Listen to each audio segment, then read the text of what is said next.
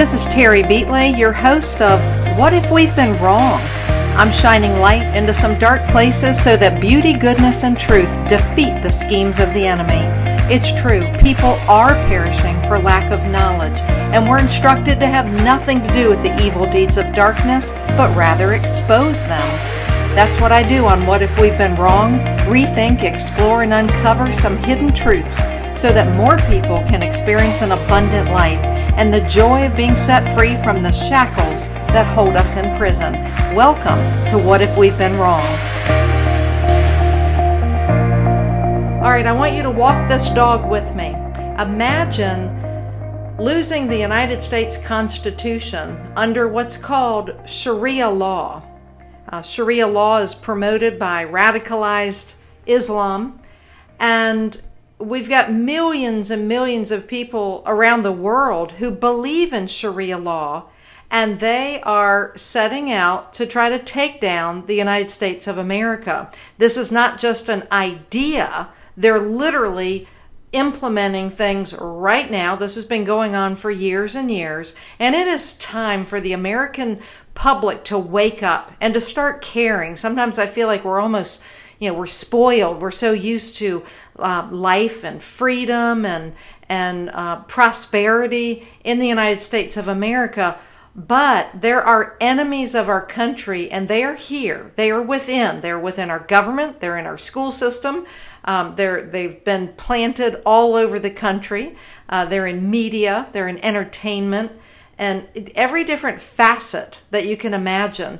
Well, my guest today is Frank Gaffney. Frank is the founder and president of the Center for Security Policy in Washington, D.C., which is a nonprofit organization. He and his organization, they are leading the country in trying to teach the public, teach the media, uh, reach out and not only teach but get to respond, you know, our elected officials uh, so that American liberty can be preserved under the United States Constitution. Frank is an expert in Sharia law uh, and the threat to America, uh, which is happens to be the, the name of his book, uh, Sharia, the Threat to America. And he's the publisher of over a dozen other books and monographs from the Center for Security Policy Press. Back in 1987, Mr. Gaffney was nominated by President Reagan to become the Assistant Secretary of Defense for International Security Policy, the senior position in the Defense Department with responsibility for policies involving the, the United States and the USSR relations, and a whole host of other things. Um, Frank, uh, with his organization, with a tremendous uh, board of directors and a staff right there in Washington, D.C., um, they are leading the fight. They're leading the fight against the United States being morphed into a Sharia law state. And so, Frank, I welcome you to the show, and we're going to jump right into these questions. You know, what is Sharia? What is, you know, radicalized Islam? Um, so let's just open it up with that. Can you explain to us the, the you know what is the, what are the basics of Sharia that you would want every American to know? Sharia is a term that is not familiar to most Americans. It is what I consider to be the DNA of uh, Islam. Uh, it is made up of uh, the holy texts of the Quran, uh, the uh, Hadiths, um, and other writings by or about um, uh, Muhammad that make up uh, a path, as it's called, for all faithful Muslims to follow. And this Sharia path, if you will, um, has uh, a sort of a thin veneer of religiosity to it. That is to say, it tells people how many times they have to pray, and which direction, what they say when they do it, what they wash, what they eat, what they don't eat, and so on. The rest of it, though, is a political, military, legal doctrine uh, or ideology, if you will, code that is intended to govern all aspects of a Muslim's life. And while there are lots of Muslims who don't follow that path, who don't practice their faith in accordance with Sharia, that don't seek to impose it on anybody else, there are many hundreds of millions of Muslims who do. In fact, the authorities of the faith say that is the true faith mm-hmm. and that that's what you're supposed to do. And that's the problem is that that code is completely at odds with the Constitution, the form of government, the freedoms and values of the United States of America. So, if you're dealing with a Muslim who feels that it's God's direction that they follow Sharia, meaning that they have to impose it on everybody else, uh, as well as follow it themselves, um, that is a problem. That is a problem for us individually as American citizens. It is a problem for the country as a whole. Mm-hmm. Now, I've heard the argument before oh, Frank, it's just a small percentage of Muslims who believe in Sharia. Well, do the math for our listeners. Even if it is a small amount, what does that really amount to? Well, I, as I said, it's hundreds of millions of people. I think conservatively, um, mm-hmm. that's not a small amount in my book.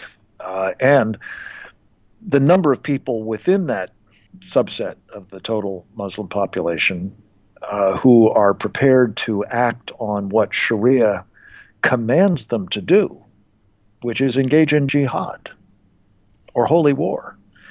Uh, may be far smaller than the total number of Sharia adherent Muslims, but say it's a couple of million. Maybe it's, you know, a hundred million, whatever it is. It's a large number, exactly. and it's right. dangerous because mm-hmm. they they not only believe it's God's will that they impose Sharia on everybody else, they're willing to use any means necessary to accomplish that, up to and including violence. Mm-hmm. Now, I think for a lot of Americans, you know, they're living out in the country and life is good and this hasn't affected them. But then again, every once in a while we hear about a no go zone. Um, and I'd like to actually jump into that because it's time to take the blinders off our eyes, meaning thinking that, oh, well, we're in America and we're fine, we're, we're, we're safe, but the enemy is within. The enemy's been placed. And so, um, actually, before we get into the no go zone, can you give us some of the evidence that the enemy has been placed in high levels? Uh, you know, because right now it's 2018. We had eight years of Barack Hussein Obama, and a lot of bad things happened during that time frame. Can you walk us through some that you believe are, are some of the most important revelations of where these people were placed? Sure. Before I do that, though, let me just make one observation. Uh, for a lot of people, as you say, who aren't particularly steeped in this or who have other things going on in their lives and therefore not uh, closely paying attention to what's happening, uh, it may sound as though it's impossible for a big country like the United States to be profoundly affected by what would, in the first instance at least, be relatively small numbers of these Sharia supremacists. But I say to them, look at what's happening in Europe. Right. And the numbers are are in some cases small, in some cases they're they're getting to be larger and larger. But the numbers of Sharia supremacists who are now operating in Europe uh, is such that it is transforming mm. many of the countries of Europe. Right. Fundamentally transforming, as Barack Obama likes to say but it's having an effect that is changing them in some ways beyond recognition, where people do not have the freedom of speech. Um, it is dangerous to assemble. Women and, and girls are being assaulted regularly. Mm-hmm. Uh, there are honor killings. There's female genital mutilation. Um, you know, there's pressure on the government for more and more accommodations to these people. There are no go zones. Now, are all those things happening in this country? Well, yes, to some extent they are. Not it's not as obvious. Right. It's not as uh, frequent, but they are happening here, and we ignore them at our peril. Uh, examples of how that's you know uh, manifesting itself here um, include things like honor killings. There was somebody down in Texas convicted of an honor killing just the other day. Um, one of my colleagues um, pointed out to me recently that uh, there are estimated by the Centers for Disease Control 513,000 women and girls in America who have either already been subjected to female genital mutilation or will be. Really? 513,000. Yeah, oh my goodness. Over half a million. Mm. And that number is probably low, to be honest with you. Mm-hmm. Um, one colleague has done a calculation that says it's it's probably the case, based on what we've seen reported in Britain, that uh, a, a medical doctor should be discovering evidence of this every 22 minutes in America. Wow. Now, I, I, don't. I'm not saying that's the case. I'm just saying that it is not a small problem. Right. And then there's not least the the difficulty that we have for at least the past oh 12 years or so, maybe going back pretty much to 9/11, really, mm-hmm. uh, seen first the Bush administration and then the Obama administration, and to some extent even the Trump administration, accepting people who are at the leading edge of this Sharia supremacist program uh, in our country, namely the Muslim Brotherhood, mm-hmm. uh, a, a very dangerous group, uh, jihadist group. Um, that uh, professes not to favor violence, but they engage in it when they can notably through their franchise Hamas, a designated terrorist organization. But this is a group that uh, has penetrated our government, as well as uh, virtually every civil society institution in our country, our our churches, um, our financial sector, uh, our academic institutions, um, our, our popular culture uh, and, and, on and on. And and the trouble is that their purpose, as the Brotherhood has said in a document that was introduced into evidence in the largest terrorism financing trial in U.S. history, mm-hmm. their mission in America is quote destroying Western civilization from within. By their hands, meaning ours and the hands of the believers, so that Allah's religion is made victorious over all other religions. Unquote that's the kind of enemy we're up against. And uh, again, we ignore it at our peril. Right. Uh, Frank, was this the document that was discovered on the, the Chesapeake Bay Bridge in the car? Uh, well, no. It, the the you're right. The, there was a traffic stop on the Chesapeake Bay Bridge back in 2004, and subsequently the uh, FBI raided the home of the couple that was picked up there because the driver was wanted on a material witness arrest warrant out of Chicago for fundraising for Hamas, that designated terrorist group. But in his home in Annandale, Virginia, a suburb of Washington, D.C., uh, were found a whole bunch of documents that made up the archives of the Muslim Brotherhood in North America, one document of which was this one called the Explanatory Memorandum.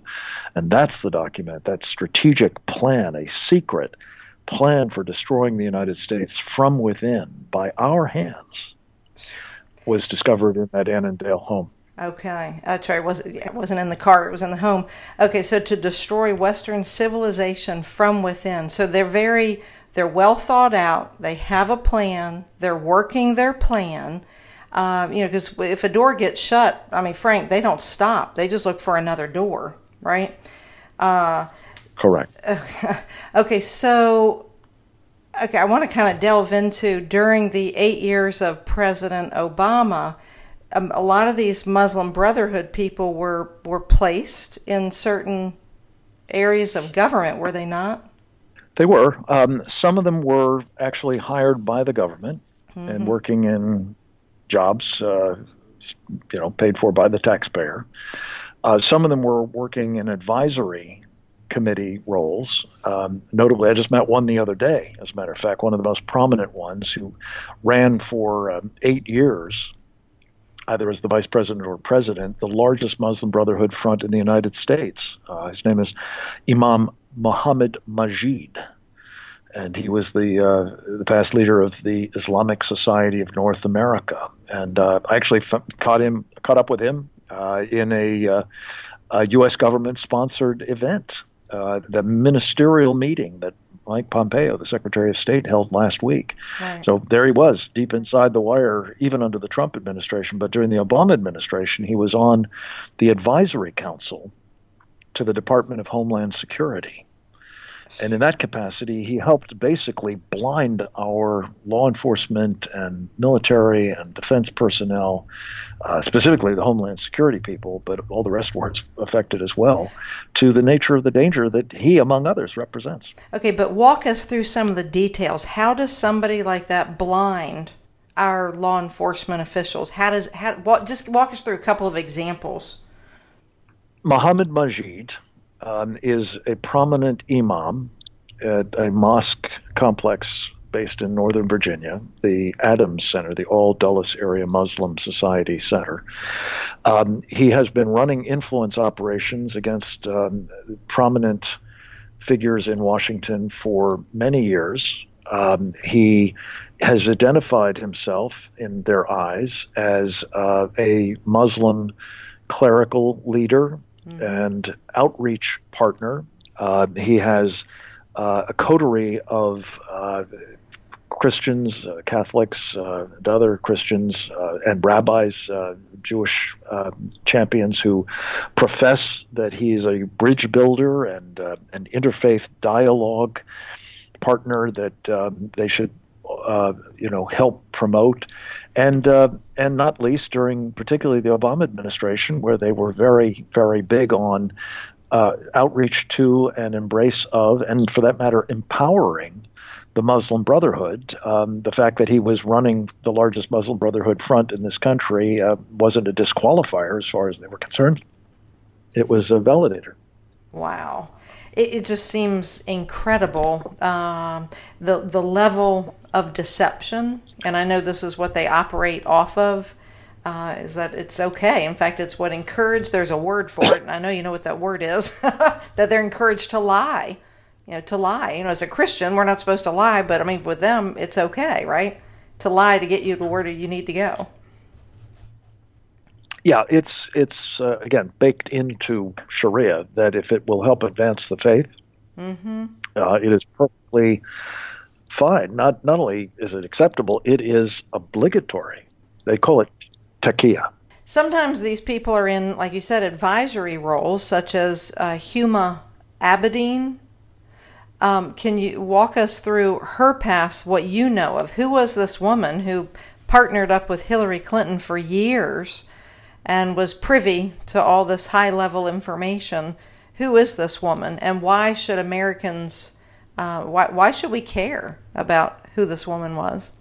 Well, she was not in an advisory role. She was an advisor, yes, but she was uh, one of those government employees uh, that I was talking about. Um, she became a special government employee at one point, but she was a full time employee, um, I believe, starting uh, shortly after she served as an intern for Hillary Clinton in the White House when she was First Lady. Um, she went on for another 16 or 17 years, I think. I believe she's actually still working for her, but she was uh, she was with her at her side through her various roles as uh, uh, first lady, as um, a Senate candidate, as senator, as a uh, presidential candidate, as secretary of state, as a presidential candidate. Again, um, she is a very close confidant of and uh, an enabler of a lot of what Hillary Clinton was doing, among other things, with that email server. Mm-hmm her family business, uh, in which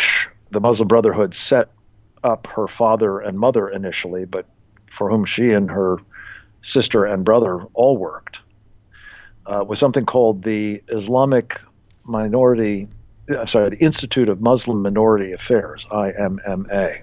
And its mission for the Brotherhood was trying to make sure that where populations, as in this country, uh, of Muslims are in the minority, they should stick to themselves. They should remain Sharia compliant and should eschew, uh, you know, integration and assimilation into the la- larger society. Um, that was a high Muslim Brotherhood purpose because uh, that enabled the brothers to dominate that population and in turn to make them more devout, if you will, more radical, if some mm-hmm. say, uh, or simply um, more Sharia supremacist. And um, that is a real problem. The fact that this woman um, had access to all kinds of uh, classified information, um, that she was uh, unmistakably, um, you know, uh, taking certain liberties, as was her boss, with that classified information. She was helping shape policies that furthered the agenda of the Muslim Brotherhood, something Michele Bachmann pointed out and was roundly denounced for doing so on the Senate floor by John McCain. But this woman, I believe, um, has a very problematic personal history. Uh, I'm not even talking about Anthony Weiner and all of that. I'm right. just talking about the Muslim Brotherhood piece. And yet she held uh, one of the most sensitive jobs in the entire United States government. Frank, I've got to take a break right here, but when we come back, I'd like to walk through her her family history. If if I understand correctly, you know who she's connected to, who she's the daughter of, and why Americans ought to care. So we'll be right back. The goal is to deliver a message of truth, inspiration, and hope to the world, to unite people from all backgrounds and beliefs in an effort to advance humanity. News blogs, informative podcasts, and entertaining videos. It's AmericaOutloud.com, where the conversation never ends, with 24 7 streaming on our free apps on both Android and Apple. Welcome to the new era in communications, America Out Loud Talk Radio.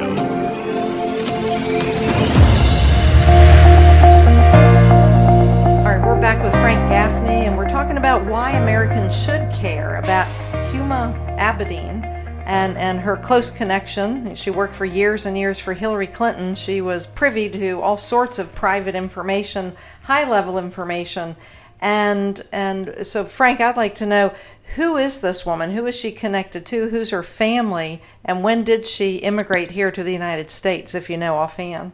Um, her family, uh, as I understand it, uh, her mother and father got uh, PhDs at the University of Pennsylvania, I believe, um, and then migrated um, uh, after she was born in this country to Saudi Arabia, where they went to work for this Institute for Muslim Minority Affairs.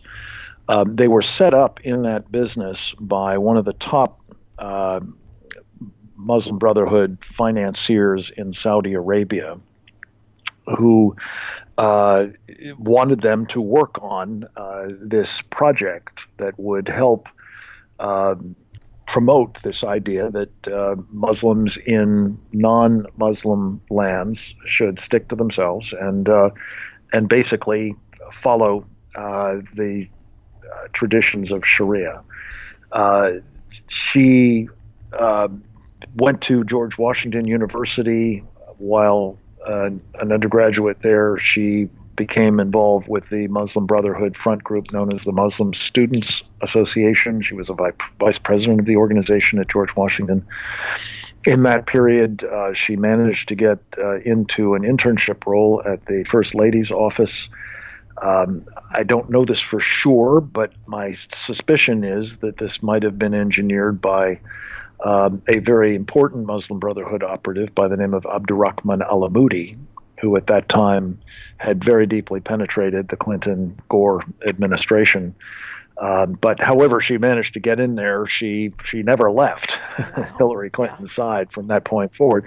Mm-hmm. But the point is not just that she had access to sensitive information and, and handled it, uh, at least in a number of cases, improperly and I believe illegally, um, but it's the kind of influence that she was bringing to bear. Uh, she th- there's a quote. Um, I believe it was in the Washington Post, a very flattering profile of her back when Hillary was running, I think, for president the first time, in which uh, it was discussed uh, that uh, uh nothing was ever discussed in Mrs. Clinton's office about the Middle East unless Huma was involved, mm-hmm. um, and that she had, you know, accordingly, very considerable uh, stroke with her. But the the main thing is that this is just one example of what has happened now for years, and honestly, the the most worrying thing to me is that the cumulative effect right. of this kind of access to uh, and penetration of uh, high ranking government offices is to have effectively advanced that mission of the Muslim Brotherhood, mm-hmm. namely destroying us from within by our own hands, first by keeping us clueless about who the enemy is, right. and then having us adopt policies that are interest uh, aligned, aligned with their interests but not ours. For example, there was something, as you may know, uh, Terry, in the Obama uh, administration called Presidential Study Directive 11 this is a still classified document, but I understand from one who has read it that it was a directive to the United States government to facilitate the overthrow of friendly governments in the Middle East in favor of the Muslim Brotherhood. Oh, wow. A fundamental, you know, realignment of American policy that was followed within weeks by the so-called Arab Spring. Oh my goodness. Okay. Okay, so I'm going back then to this Institute of Institute of Minority Muslim Affairs. So the idea is to sell the proposition that the Muslims will come over to America and they'll they'll stay hunkered down obeying their Sharia law, but it's just the Muslims obeying their Sharia law and it's just a small little cluster, you know, little nests of the Muslims. But that's where the lie is, Frank, because we know that they want political um, political you know, power they want legal power, and uh, and so the religion is just it's almost like a cover. So here's my question: When the Declaration of Independence, you know, it sets forth the value system that America must operate on, you know, which we know is the Christian Judeo value system. So we welcome the Muslims, we welcome non believers, we welcome anybody. But uh, I guess at the end of the day, it's it's if, if Americans don't wake up and, and they begin working their their you know their methodical plan to take over, it doesn't matter what the Declaration of Independence says. If we begin honoring Sharia law anywhere in our country, well, a couple of points, uh, Terry. One is uh, I'm trying to make an important distinction between uh, Muslims who do not follow Sharia right. and those who do. Mm-hmm. Uh, my own personal assessment of this is if they do not embrace Sharia, if they do not practice it themselves, if they do not want to impose it on others, right. uh, that is quite possibly evidence that they will be part of the American dream and sure. help our country greatly. In fact, among other things, help us contend with their co religionists who do embrace Sharia and who do follow it and who do want to impose it on the rest of us. So that's point one. Is I, I would not say that it's either small or large numbers of Muslims. It's the number of Muslims who believe that they are called to engage in jihad, to impose Sharia on a country that has a constitution that is utterly at odds with it. Right. That is the problem. In fact, we filed a, an amicus brief, my organization and others, uh, with the Supreme Court in connection with the president's efforts to stop importing more jihadists, the so called right. travel ban uh, case. The president was absolutely right that he had the authority to do it. The Supreme Court attested to that right. What we want the president to do, and we think the court should uphold, is that as in the past, where we excluded people who were adhering to an ideology that sought the destruction of our country, notably the Nazis, and the communists. We should do the same now for Sharia supremacists. Mm-hmm. They, we've got enough. We don't need more, and we shouldn't be bringing more in. So the question is, in part, how do you, uh, you know, ensure that uh, Muslims who come here, a, don't want to overthrow our country, and B, do want to be part of the American dream. And one of the things that you want to stand against in that regard is any institution, any organization, any ideology that says, no, no, no, no, no. Muslims need to embrace and practice and try to impose this anti constitutional doctrine mm-hmm. of Sharia. Well, okay, what power do we have to find out what's being taught just like you asked and other people have asked. I think it was Raheem Kassam, you know, went into the mosque after the, uh, what was it, San Bernardino shooting. And he asked the cleric there, you know, what's being taught. So, so my first question is, what, I mean, do we have to go underground or our, our, our uh, investigators to find out what is being taught at these mosques and what can we do about it when we do find out a mosque is teaching you know, overthrow and all that. What are our choices? Well, it's it's very important, I think, to again separate um, a religious practice that has certain traditions from a political and legal and military doctrine that is all about replacing our constitutional republic mm-hmm. with a theocratic form of government ruling under Sharia. Mm-hmm.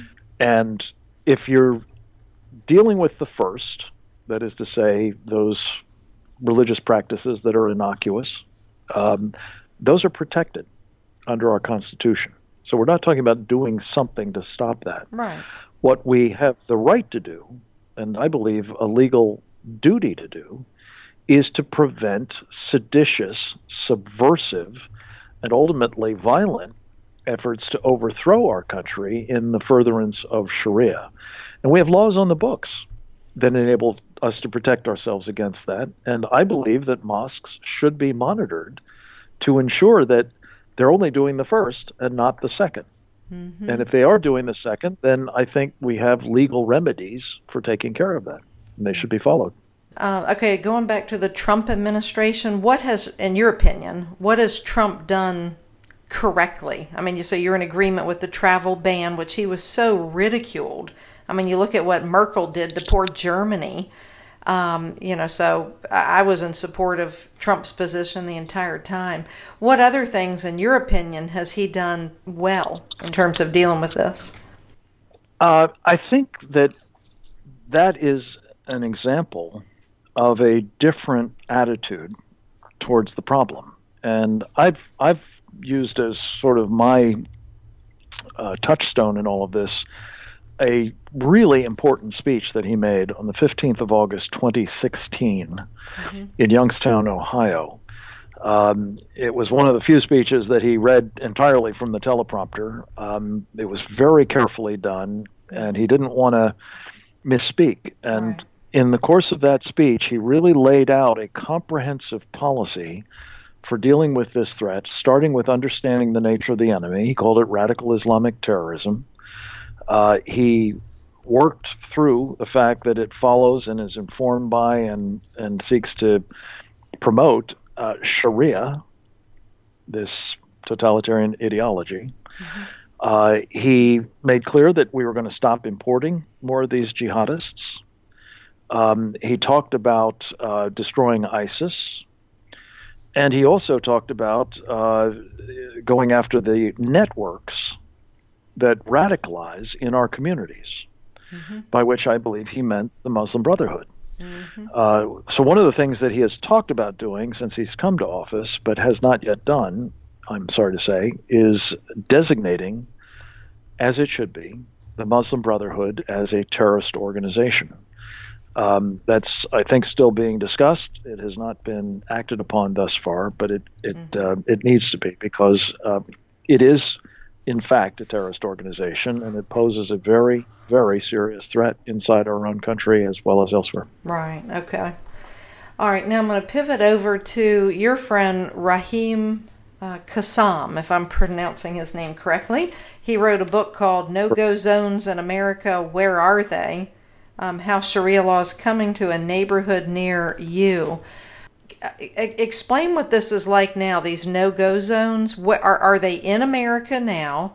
Uh, let's first start with that. And what what is it like? Raheem is a very gifted uh, journalist and and writer and uh, observer and analyst. And I think this is a really important book. He uh, started by going to visit personally no go zones in Europe. So mm-hmm. he knew what to look for. And even though there's been a lot of uh, dismissal of the idea that there are such areas where essentially they're called no go zones because the authorities of the countries involved are fearful to enter them because they, they risk being attacked. They risk mm-hmm. having their vehicles torched um, or, you know, perhaps uh, their, their uh, personnel very badly physically harmed. Mm-hmm. He took the insights that he got from visiting a number of nations in Europe where he found these areas and came back to the United States to see if he found them here. And he told me actually on the margins of uh, an address he gave to us, which is on YouTube, and I think you've come across it. Mm-hmm. Excuse me, that uh, he actually wanted the title to be different. He didn't want it to be how no go zones are coming to a neighborhood near you. He wanted it to be how no go zones are in a neighborhood near you. Wow. Because he found okay. they are here. Um, mm-hmm. They're they're not in many cases quite as far along in terms of being aggressively uh, off limits to mm-hmm. uh, the authorities, but they are certainly in formation, and they are going to be in due course.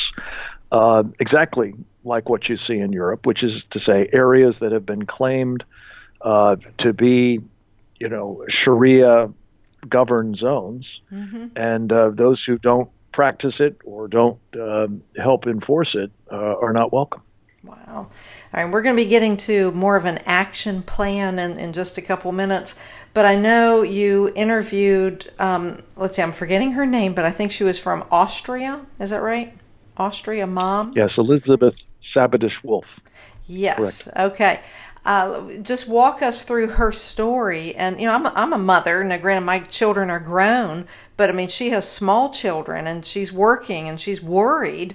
You know, are her children even going to be in her home when she arrives there? Why?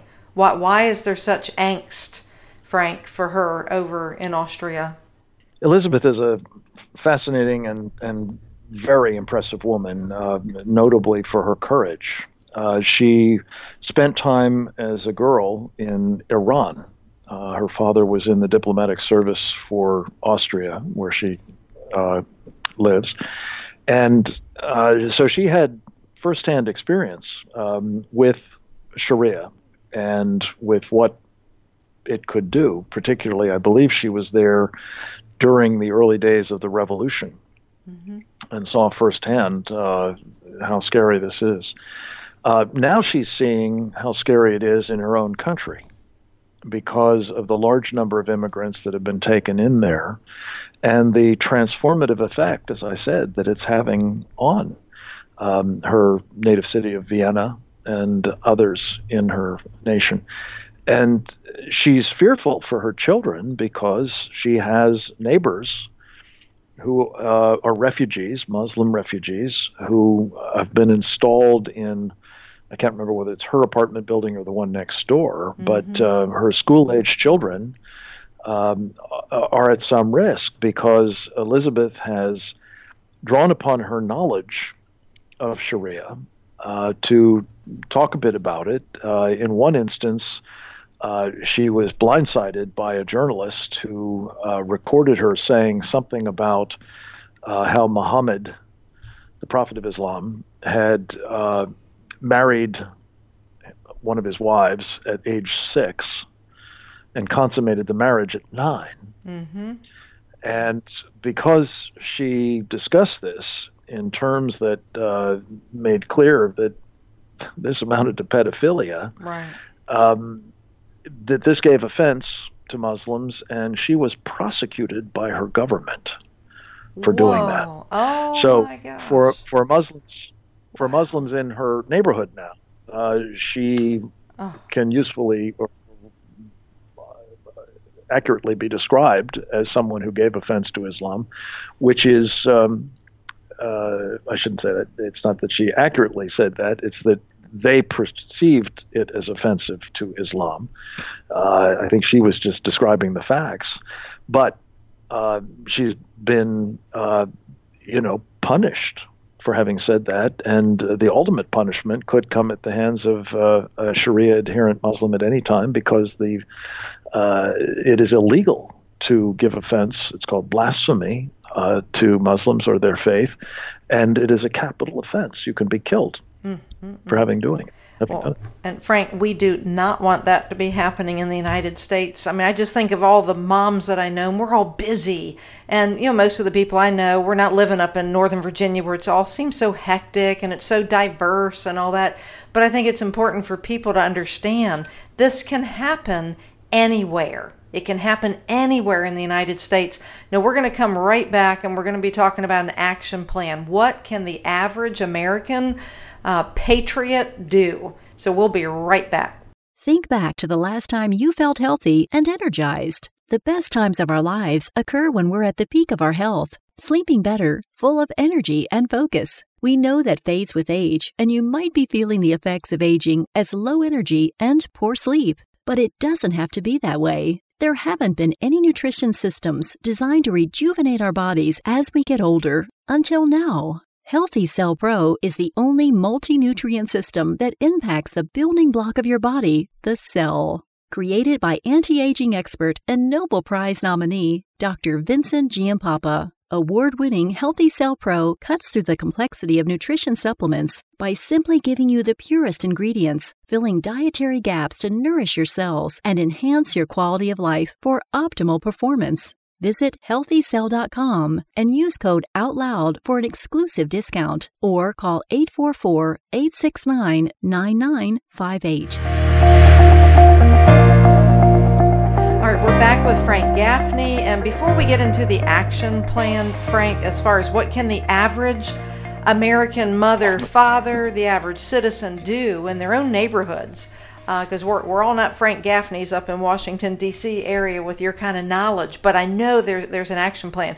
Can you first, though, explain why did uh, the the Germany leader uh, Merkel is that her name? Why did she allow what was it over a million uh, Muslim refugees, immigrants into her country. Why? Why would she do that and not expect it to morph her country into something unrecognizable?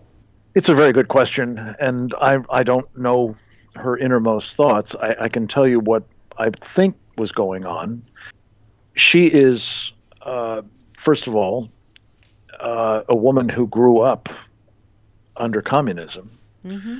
In fact, uh, she was, I believe, a decorated uh, member of the sort of communications arm of uh, the German secret police, uh, the East German secret police, the Stasi, when she grew up.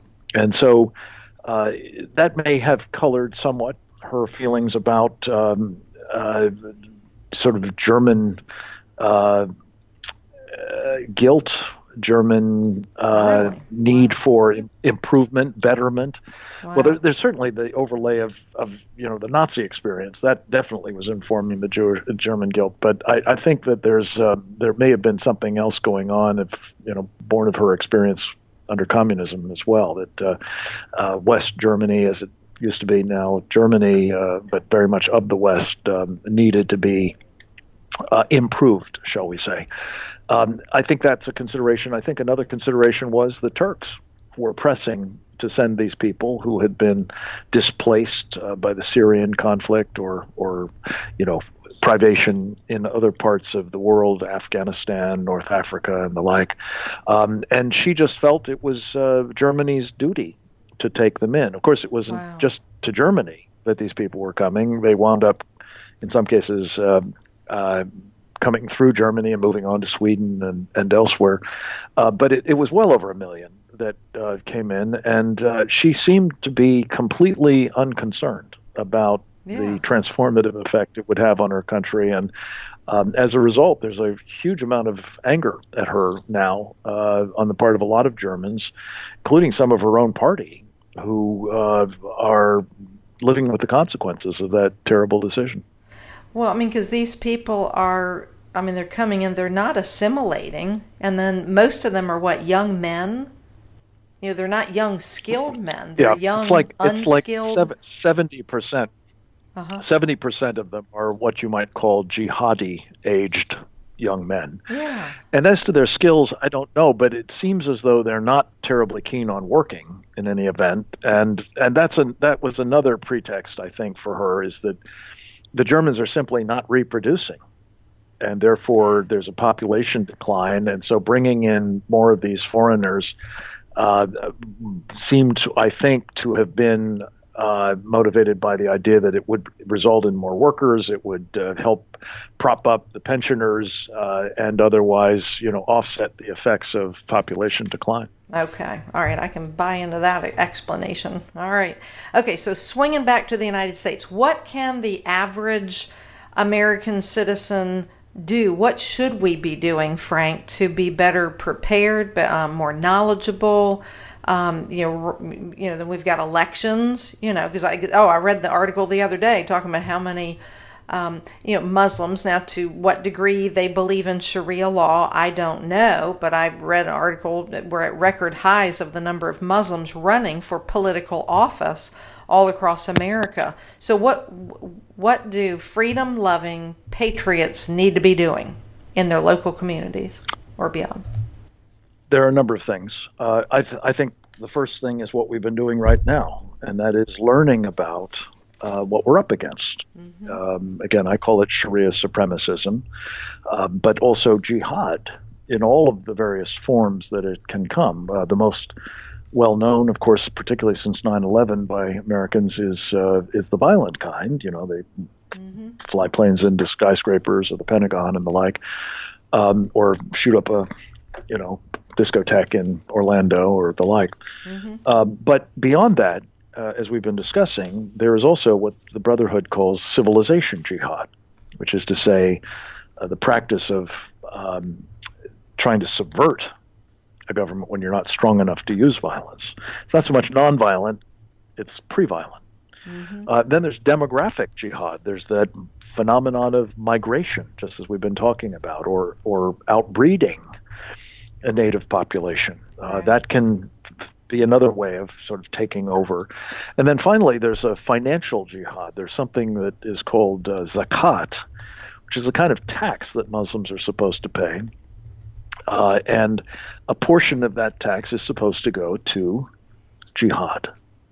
So all of these are things that uh, we call it material support for terrorism, but uh, you put the finance in, the demographics in, the, the stealthy mm-hmm. or subversive kind of jihad, and the violent kind.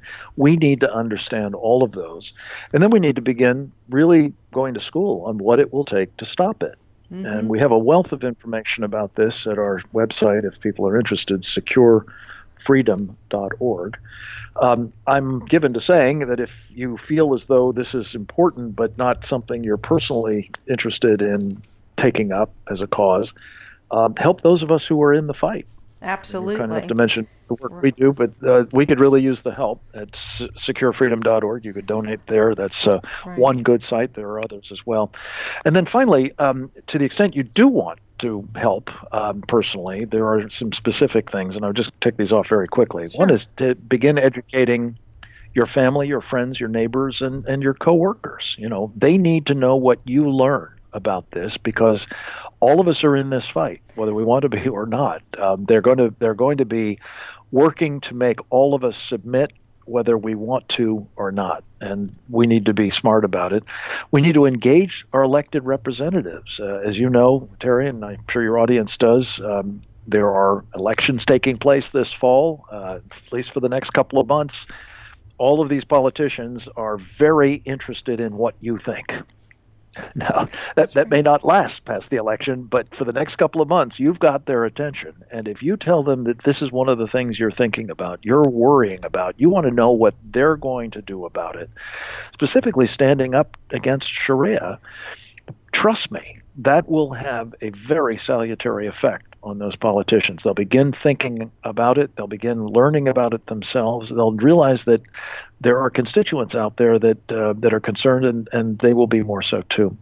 Um, I think that we need to ensure that our media is dealing with these issues uh, both more regularly, uh, more comprehensively, and certainly more accurately. Right. Um, most yeah. of them have given a pass to oh, all yeah. of this, as you know. We need to insist that our children are not propagandized in school to make them all practice being Muslims and saying the Shahada, the, uh, the testimony of faith. Uh, you know, going to mosques, uh, dressing like Muslims. Uh, yeah. yeah. You know, yeah. fasting and so on. That that that's not something Christians could do or Jews or as far as I know, Hindus or Buddhists or anybody else. Right. It's unclear to me how it is that Muslim uh, Sharia, Sharia supremacists uh, can get away with doing it in our schools, in our curricula. And finally, I just think this is hugely important. Um, you, we need you to do what we're doing right now, Terry. Mm-hmm. Exercise your freedom of speech. Mm-hmm. There are a lot of people who want you to be censored. You may already feel pressure to censor yourself when it comes to talking about these things or, mm-hmm. or expressing your concerns about them. We mustn't be stifled. We must exercise our freedom of speech or it will be gone. So those are just a handful of things you can do personally. Well, that's great. And, I was actually taking notes as you went down the list. Now I know you used to have an uh, like a 10 or a 12 part educational course that somebody could take at, at um, securefreedom.org. Is that still available? It's still there, yeah. And uh, another way to get it is Muslim Brotherhood in America.com in America. It's a free ten part course. Okay. It's a it's a little uh, a few years old now, but I, I think the the basic um, tenets and information is still accurate and still okay. needed to be understood. So, so thank you for calling this is attention something could, that could be shown at churches. I mean, we need to be aware. And then, okay, now I'm going on down. So educate family and friends and in your community. Engage the elected officials.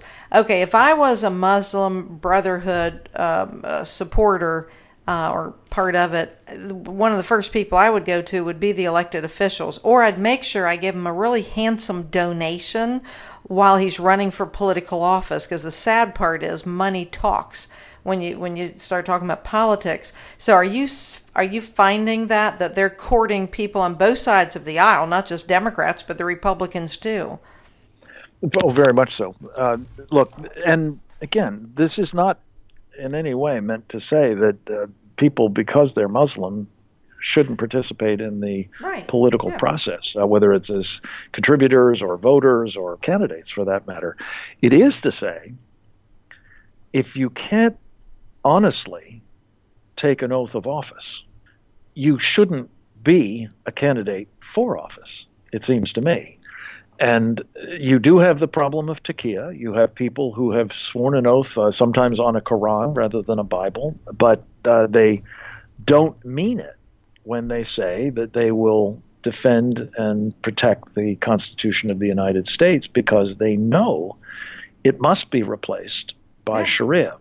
Right. And and it, to those candidates, it seems to me it is imperative that the voters ask them about their fealty to Sharia, uh, you know, and and uh, draw them out on it. And again, there may be taqiyya involved there too, but at the very least, we need to know where people stand who are candidates for office um, right. or supporters of candidates for office who may think that with their candidates uh, in office, uh, if they've given enough money or if they've given enough votes, uh, they will be able to bend them to their will. Mm-hmm. And there's a lot of that going on and it is on both sides of the aisle. You're right. absolutely right. But I, I, think there's something else at work, and it needs to be said. Uh, as it happens, just yesterday, the Attorney General of the United States made a very important announcement that, in the interest of protecting freedom of religion, mm-hmm. which is, of course, an unalienable right under our Constitution, as you know, mm-hmm. um, the Department of Justice is standing up. I believe they call it a task force on uh, religious freedom and one of the areas that they're going to be investigating is something called the Southern Poverty Law Center's activities, uh, mm-hmm. uh, SPLC as it's better known, um, has been an incredibly uh, powerful uh, political warfare instrument. Um, and in particular, people in journalism have done the easy thing which is to simply cite whatever they claim is uh, is Islamophobic behavior right. or or hatred or bigotry or racism.